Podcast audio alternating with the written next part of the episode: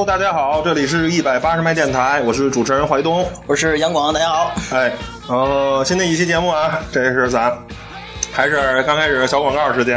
大家如果想关注我们，可以在微博、微信上搜索“一百八十迈购车网”，就能找到我们。然后淮东的微博还是啊、呃鲁德尔索汤姆 R U D E L 左 T O M，嗯，还是那么复杂。对，还是那么复杂。我那个还是那么简单，杨广后边拼音杨广。啊，好，那咱正式节目开始啊，还是刚开始的这个呃汽车行业的新闻啊。英菲尼迪 Q 五零将在四月二十六日上市，然后有两款动力可以选择，一款是三点七升的呃发动机，另一款是3.5升的自吸配上电动机的混合动力。然后这个3.7的预售价是四十万元起，混合动力的呢是五十三万元起。呃，三点七的这个自然吸气的最大马力三百五十一马力，然后匹配的是七速手自一体变速箱，混动呢是综合马力是三百五十九马力，哎，嗯，而且说呃二点零 T 的发动机 Q 呃这个会在今年的第三季度上市，哎，然后这个，呃，还有这个 Q 五零是英菲尼迪全新的一个车型，是一款全球车，然后呢还搭载了很多的电子技术，包括主动转向，然后超视距碰撞预警，还有智能巡航，啊、车距控制辅助，就等等一堆吧。然后，我觉得这个日产和雷诺。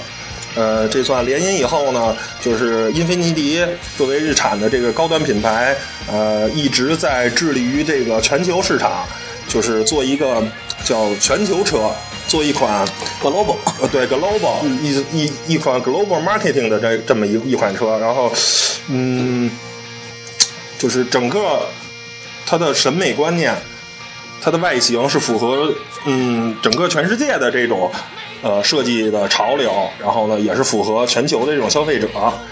然后我个人认为啊，就是在中国这次 Q 五零的这个发布，价格呢非常具有优势。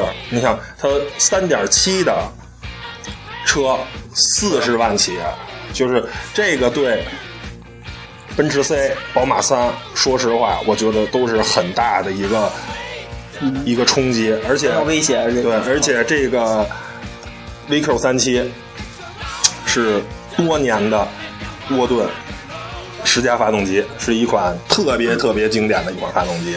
是，嗯，我我我我我反正挺看好英菲尼迪的这款。而且它这个区间也很好，你看有 2.0T 的以后会出来，这个性价比性价比会更高一些。这个嗯，我觉得二点零 T 如果上市了，如果再能把价格再往下拉低五万甚至八万，如果卖到三十到三十五万的起售的话，那这个就是太有性价比了。是是而且你别忘了，你买的是一辆进口车，对而且同系的三系跟奔驰 C，对不起，您是国产的合资车。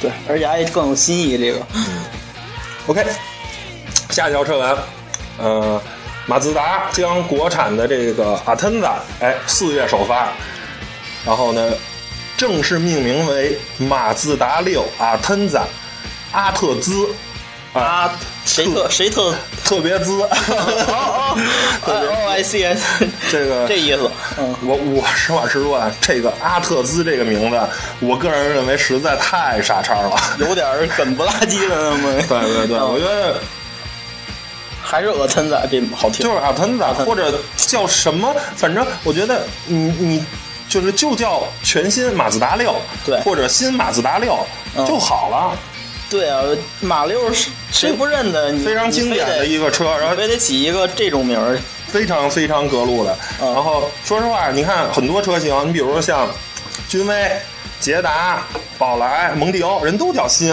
嗯，哎，新君威、新捷达、新宝来、新蒙迪欧，这个我觉得就是一款成功的车型。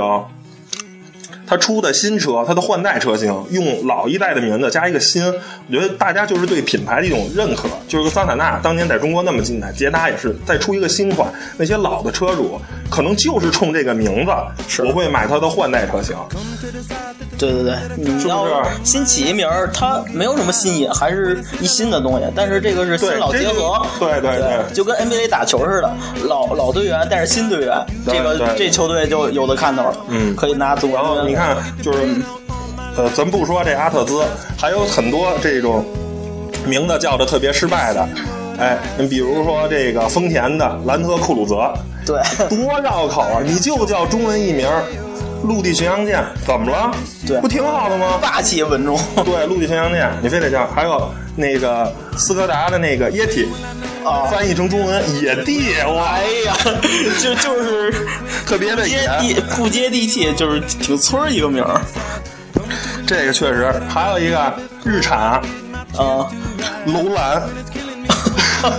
是是跟要是跟古城准备一块消失是吧？听这个就是你没法把它跟一车联想到一起。对，就是就是你指定哪天就 disappear 消失了，或者说叫叫一个别的名儿。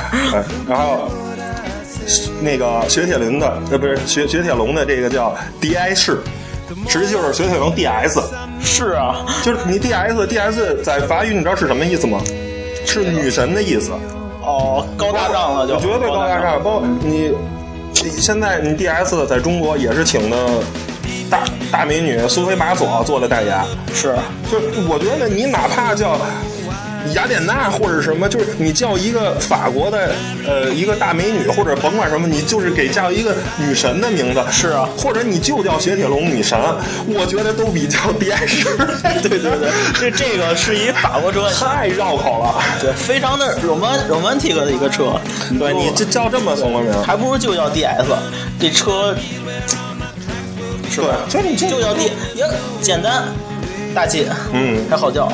你觉得中文太这个翻译的太傻了。嗯，好，下一条车文啊，搭载 V 十二发动机的红旗 L 五将在北京车展上市。多多少 V 十二是吗？V 十二。哦，这向谁看齐？兰博基尼了是吗？啊，行，您继继续说，继续说啊。嗯。然后长宽高是五千五百五十五。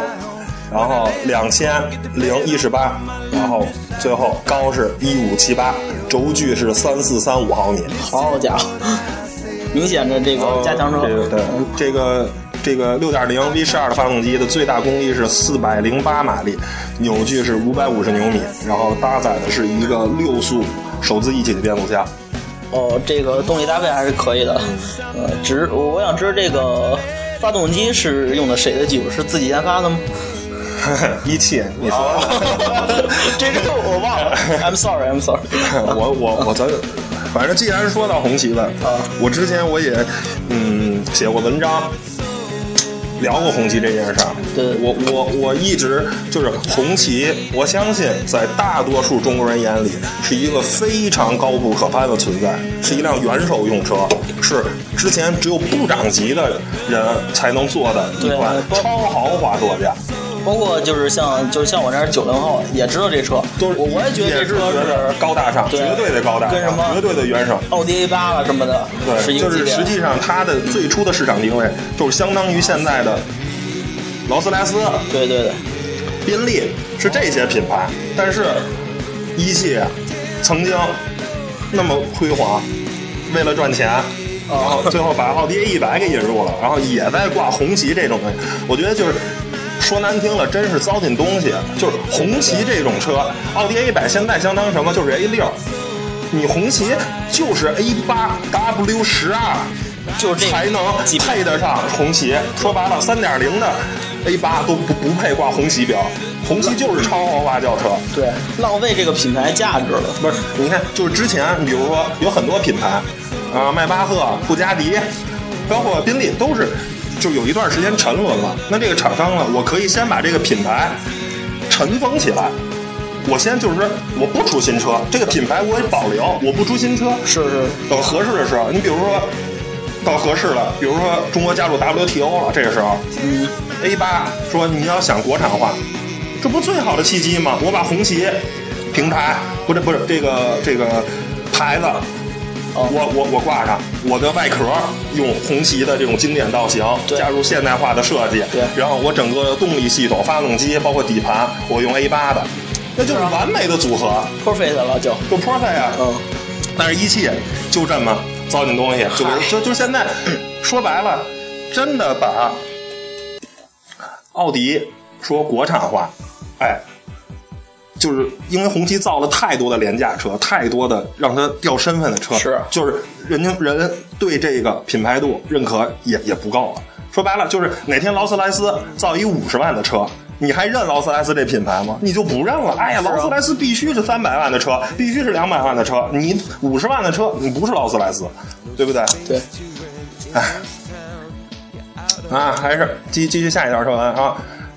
目前，北京交通委表示，机动车限号将继续实施，但号尾号的组合方案可能有所调整。就是说，以后可能，哎，就是找两个车的差不多的，让以后别出像四和九那种，然后那天限行的话，结果马路上跑的车太多了这种事儿。哦，对对对，这个，然后还有一条新闻就是说，也是今天刚出的，说北京公交费用下半年将调整，可能是分段计价，地铁呀，包括公交车都是要涨价。这绝对是涨价。杨广，你以后上班的成本就升我这我这以后节衣缩食了。这个反正啊，我我淮东是这么认为的，对，主要你家近是吧？不是不是，这这跟近不近 没关系。我认为啊，就是说，像北京这种这么拥堵的城市，这么多车的城市，对，就是还是应该是公共交通，就是要想解决拥堵问题，我觉得最好的方法就是收燃油的附加税。现在从每升那个根本上，对，现在每升收一块钱，我觉得不够，就是最少是三块五块这么收，收高价。嗯，您您打现在北京如果收完了的话，如果收三到五块，就是现在北京是保有量是四百万辆，我估计最少得减一半吧。这样路况首先就好了，每天，然后呢，你想两百万辆车，按每每天每个车行驶三十公里，啊，每假如百公里十升的这种消耗，就是一公一天要消耗三升汽油。是如果是按三块钱，就是九元的这个燃油附加费，每天每个车要支出。首先啊，九块钱就十块钱，你要是有钱你也不在乎，对没钱呢您就这十块钱您省下了。那如果按三块钱算，两百万辆车，每天九块就是一千八百万，一年就是大概是六十五个亿。我拿这六十五个亿去补给公共交通，现在你说北京这个公共交通还要涨价，是我就拿这个钱去补给公共交通，甚至我公共交通费用还便宜，就是就是三毛，甚至说两毛乘坐一次，我就鼓励你乘坐交通工具。对甚至说，如果我甚至如果这是我按每每升收三块钱算的，如果我要收到五块钱呢，那可能这个每年就有一百亿的这项的这个费用了。是，这我觉得就你这个可能这个交通拥堵的问题，然后就解决了。对，而且你要不开车，路上畅通，这个公交车也不堵，你整个是一个良性的循环。你说光靠限号，然后呢，对，你除非单双号，不然你说你只限百分之二十的车，北京还是那么拥堵。说白了，人家有钱人人不在乎这钱的，人家他也不想堵，我就愿意多花钱。您啊说您普通的一个上班族，您就别跟着一块儿那什么，就别跟着显阔了，就是。对啊，你就是公共交通，然后给你大量的补助，公共交通就很便宜，甚至地铁，我觉得以后一块钱一次。嗯，就我我我是所有的钱都从燃油附加税里出，收的让人普通人开不起车这个问题，我当然可能可能有点激进啊，我说的，但我觉得这个问题可能就平衡了。就是不是开不起，少开。比如一礼拜我原来天天开，现在我开两回，可能我我还是节挺省钱，我也不会迟到，是吧？嗯，周六日我没事出去开一回，这车也能使，然后它 它也有的做，车的作用就是大概就是你别就是天天使了，它也受不了。对对对。得，那个那车文就先做到这儿。呃，下半场呢，我们将会讨论这个变速箱的问题，之前也都发过预告。然后我们先听会儿歌，是 Rolling Stone 滚石乐队的，大家欣赏音乐哦。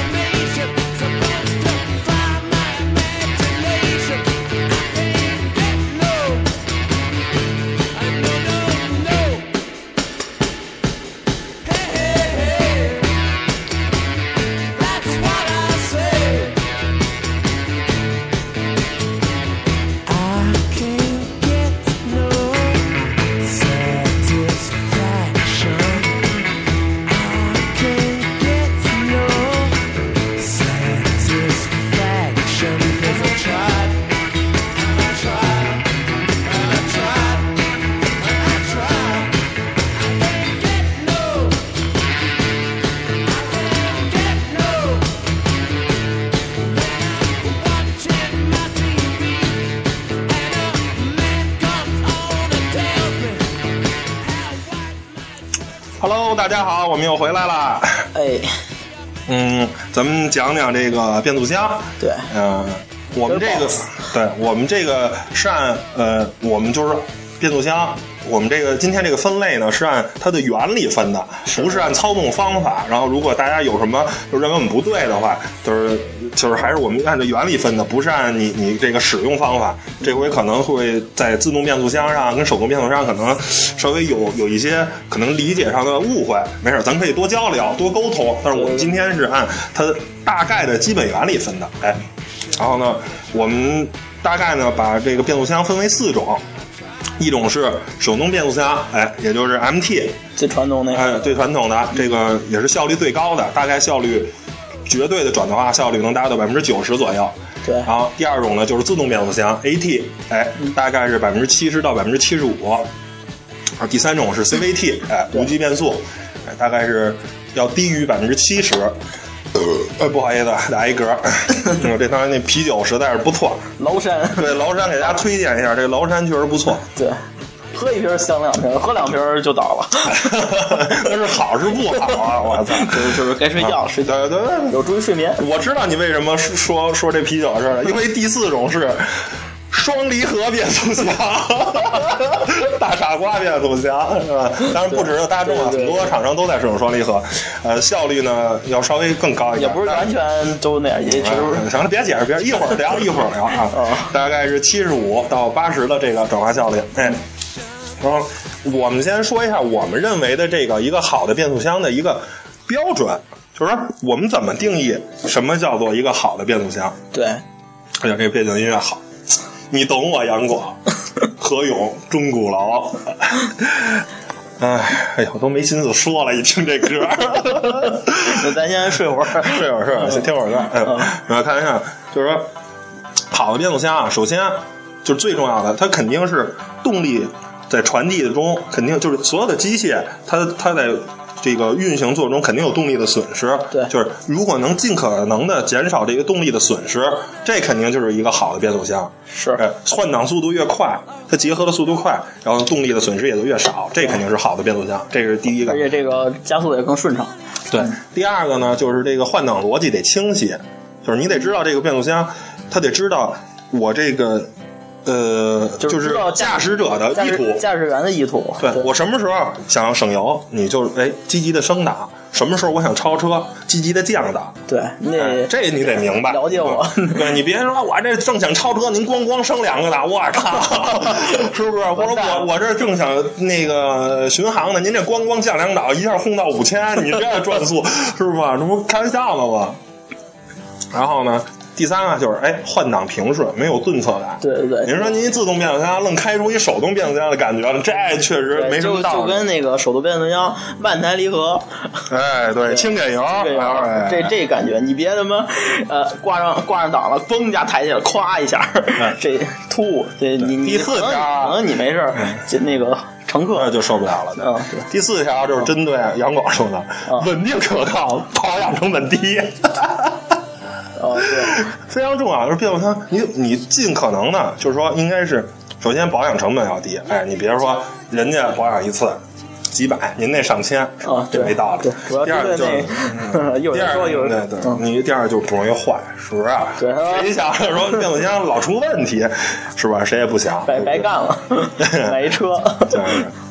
啊，咱刚开始还是先说这个手动变速箱。MT 对 MT MT 呢，我们分为三种。哎，第一种呢就是这个最传统的 H 式，哎，大家肯定都学车的时候都看过，就是最普通那种，对就又叫狗狗腿式。这个它就是最最老款那个最最里头，正常情况下是最内侧的，呃，往前推是一档，然后往往后是二档。这个开车的都知道哎，对，嗯这这是最传统的 H 五个前进档，一个倒档，呃，也有六档的，就是这个但是它的原理都是 H 式嘛，不是它它的整个的布局是 H 式的。然后呢，第二种呢就是序列式变速箱，嗯它是那个一个手动的跟那个手动的自动的两个优点结合的一个变速箱。对，它是这个变速箱呢，嗯，就是呃，怎么怎么形容呢？就是有点像摩托车，哎，它没法一下加两个档。你像你呃 H 式的那种，我转速够了，我直接一档升三档没问题。对对它是不是？它是等于是连续的，你一档只能升二档，二档再升三档。哎，它是一个序列嘛，一个对，一个。它是那种就是直尺式的，就是这有点专业，就是直尺式的，然后它没有同步器。而且它那个是没有离合器的，是直接跟那用一个液力变矩器什么跟那个发动机相连。对，它是嗯，就但但是是是赛车上用的，但是说这个基本上是赛车上在用的，对对因为它你得转速合适，你你再推，不然就会打齿儿，因为它也因为它变速的时候不用离合器，不用踩离合器。对，也也可以，就是不不用推，但是就是很很慢，嗯你踩一下，呃，两秒它再上去。嗯还有第三种呢，就是 AMT，它是呢，实际上呢，它是一个传统的这种呃手动的变速箱，但是呢，它加入了电脑控制这种离合器，哎，还有换挡这种机构。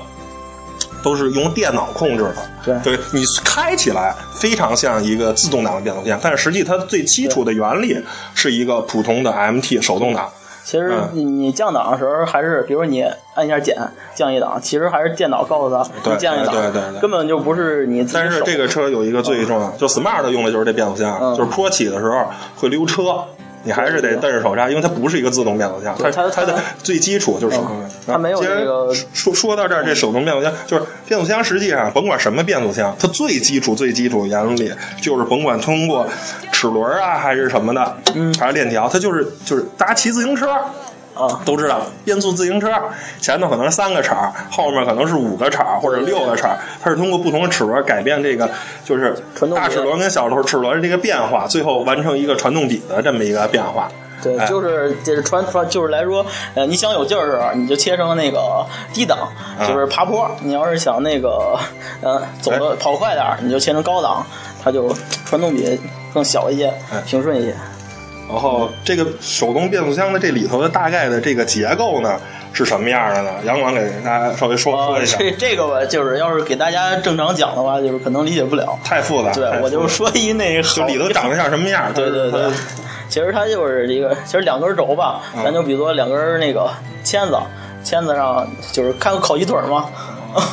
就是烤串儿呃 对对对，你那在一烤箱那个烤烤串儿那炉子上，嗯两两排鸡腿儿，嗯然后呃一个签子上仨鸡腿儿，嗯然后 有俩小鸡腿儿，这是一档。嗯如果他俩，如果你挂一档的时候，就他俩有一个碰上那个，俩人碰上呃一块儿转，就是相当于你这鸡腿儿，你转一边的鸡腿儿，肯定那鸡腿儿就打着另一边的鸡腿儿，也跟着一块转那个就你就让小鸡腿儿装小鸡腿儿就一档嗯，中鸡腿儿装中鸡腿儿就二档。对你挂上的时候，就是这个鸡腿儿跟那鸡腿儿连上的时候，就是大概这个意思。啊，对，这就比较形象啊。但是实际上，呃，不不是这么简单，就是实际要要比这个复杂的多。哎如，果感兴趣的朋友呢，可以就是呃艾特艾特我关注我微博跟我聊一下，或者说自己查一下书，书上哎会很那个很详细一些。然后呢第二种呢，变速箱呢，哎，咱就聊到 AT 了。对 AT 呢分两种，一种是普推普通的 AT 变速箱，对，就是传统的液力变矩器嗯，然后第二还有一种呢，就是普通 AT 变速箱演化出来的，叫做手自一体变速箱。哎，对然后普通 AT 呢，它这是通过这个行星齿轮组。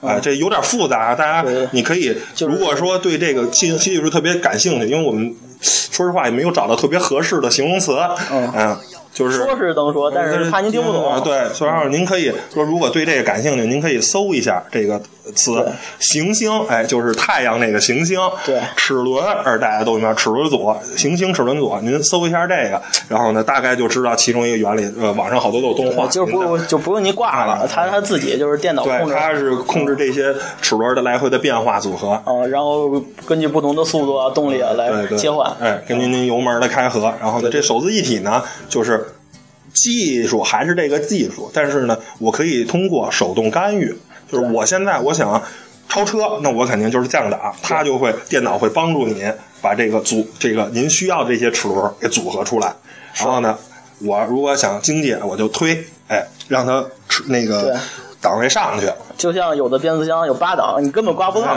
你要是想经济，可以自己推。宝马那还可以，对对对，主要是有的那个九速的那些，我们就不说了哎这些 它可能都是采埃孚的，都是采埃孚对对对的。然后，但是这个这个手自一体变速箱呢，呃，还有有的不同。嗯有的是完全可以控制，我想升档就升档，想降档就降。有的是一个限制最高档位，你比如说，我现在是五档在走，对我想超车，我嘣嘣往下按，它不见得就是降到三档或者降到四档，只是说最高不能超过四档。哎，它最后的控制还是还是电脑还是来还是由电脑来完成。电脑有那么一套程序，它是就是稳符合你这车正在行驶的这个状态。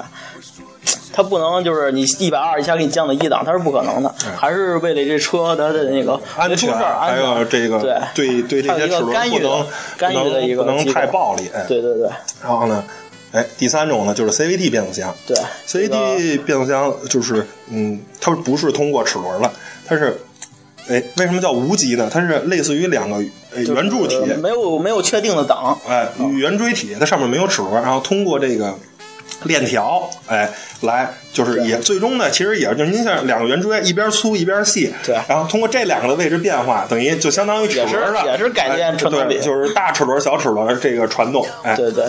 然后就是来回推，然后有一个机构把它们推推到小的那片儿，那儿就是传动比高的，哎推到大那片儿，就是大轮带小轮，哎，您这肯定速度就快；您这小轮带大轮，速度就慢。对对对。但是 CVT 有一个最大的缺陷呢，就是它不像齿轮可以承受太大的扭矩。比如说，如果我这车动力比较足，对不起，可能 CVT 变速箱就承受不了这么多的动力所以现在 CVT 一般就是家用家用车对二点零啊，一点几啊，啊，二点零、一点八，或者顶多二点五这种自吸的车。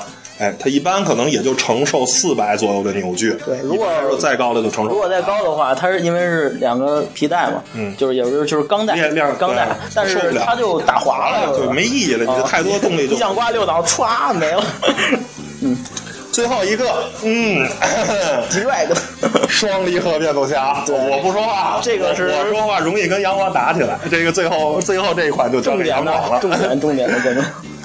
对，来，杨广说，啊，这个双离合就是跟那个，就说到咱们的大大大大众了、啊 d s g 是 DSG 就是什么意思吗大傻瓜嘛 D 不是，就是不是，就是他那个英文那意思。啊，就 D 双 D 就是 drag 的，知道吗？就是直接，就是他的意思就是这个换挡不是你说原理你你说原理吧，别吹了，别吹了，说原理，说原理。然后这车呀，它就是没有没不像传统那个 AT 啊使用那变矩器变变矩器，但是它有两套离合，然后一个离合呢管着几个档，比如说第一个离合那个管着一档，然后一档、三档跟五档，然后另外一个离合呢管上二档、四档、六档和或者说再加一倒档，嗯，它那个换挡不像普通，咱们挂挂上一档结合了，它这不是，它是，嗯，一档时候一档离合器结合，然后二档已经挂上了，但是比如换二档的时候，你就是二档那离合器也换上，你就不用挂二档了，所以这样就别吹，对，就别吹那么情况下，就是还是当年拿烤鸡的那个说意思，就是说白了啊，就是俩炉子，我对。我两套炉子，您需要这这几个鸡翅转的时候啊，您就呃，换到这俩人，烤我，我和怀东，我一块儿烤，哎。我烤俩鸡翅，他烤俩两串儿，然后需要我转我转，需要他转时他转，对，然后就俩人有分工了。对，嗯但是这个它主要呢分这种干式跟湿式，大家可能也都知道。哎，干式呢离合器呢就是在离离合器这这些机构里头没有油，湿式没有那呢就是有油。就是降温的那个哎油，对主要就是是降温用的。呃，DSG 在国外呢相对来说出问题的哎就少一点儿。为什么在中国出这么多问题呢？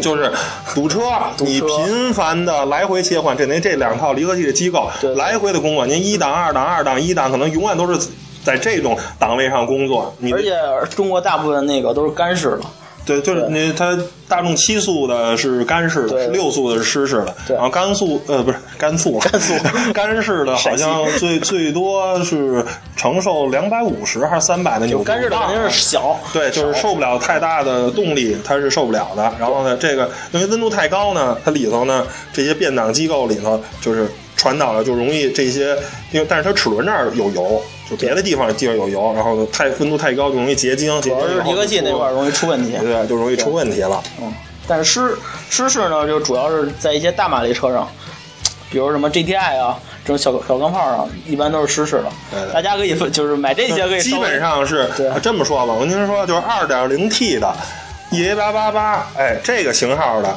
就二点零 T 以上的大众用的基本上都是六速湿式的，对哎，没有问题。